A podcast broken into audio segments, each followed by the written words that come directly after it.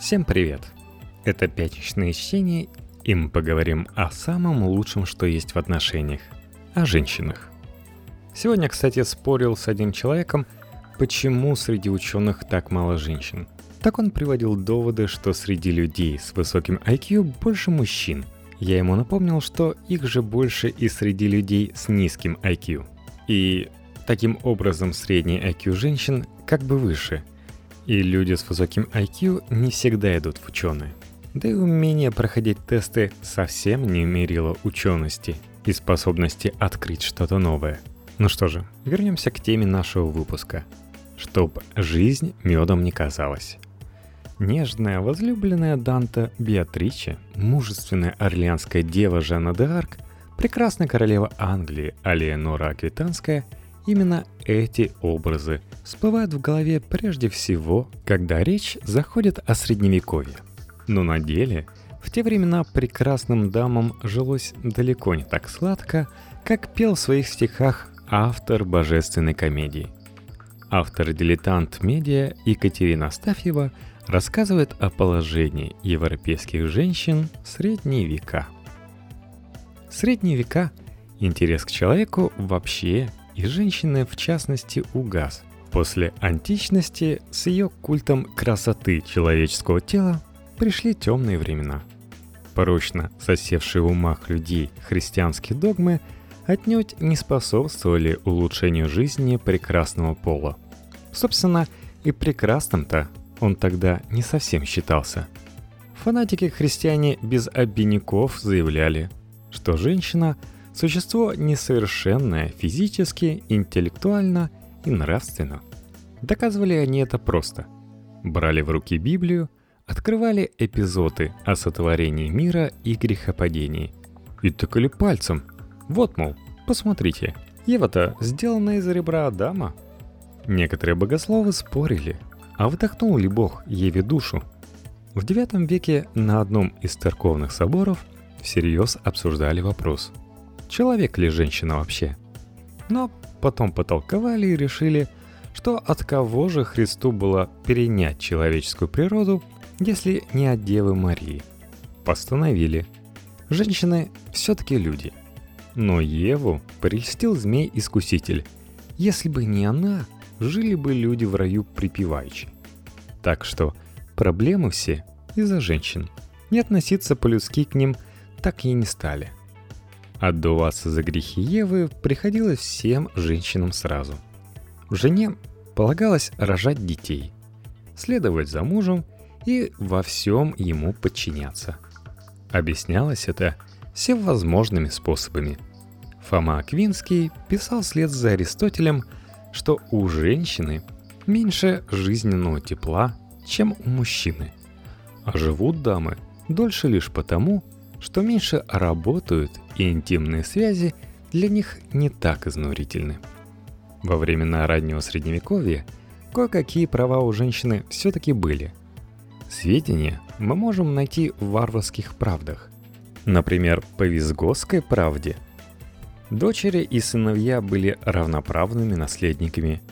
Жена могла управлять совместной собственностью супругов – но с развитием феодализма прав у городских и сельских дам оставалось все меньше.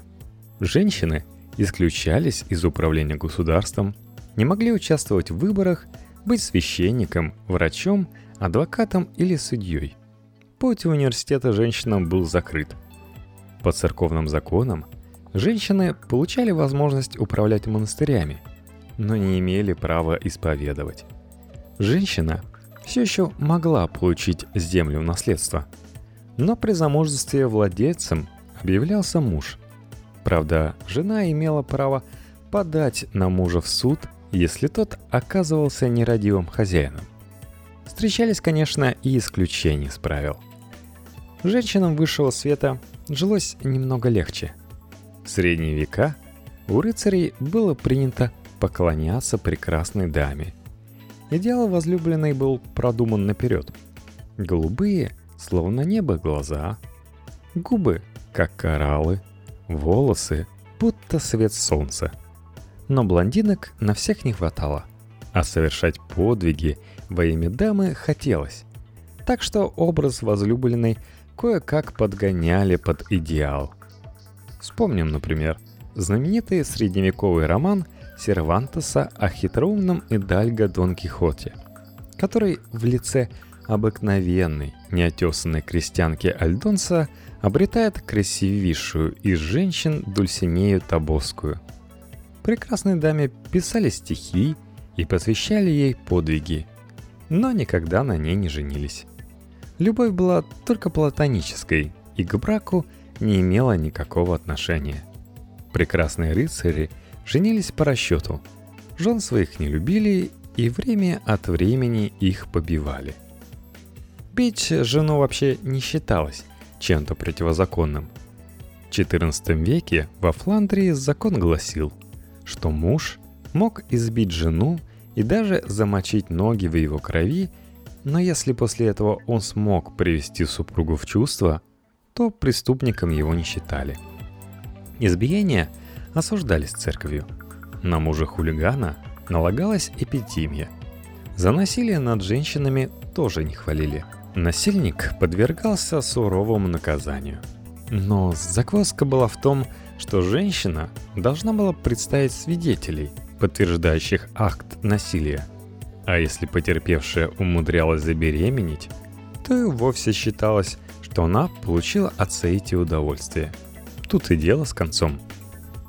Самый большой интерес вызывает, конечно, истории о сожженных на костре женщинах. Удивительно, но до 14 века женщин, обвиненных в колдовстве, светский суд судил куда строже церковного. Наказывали за реальный вред – нанесенной ворожбой. Например, ведьм обвиняли во всех неурожаях и болезнях.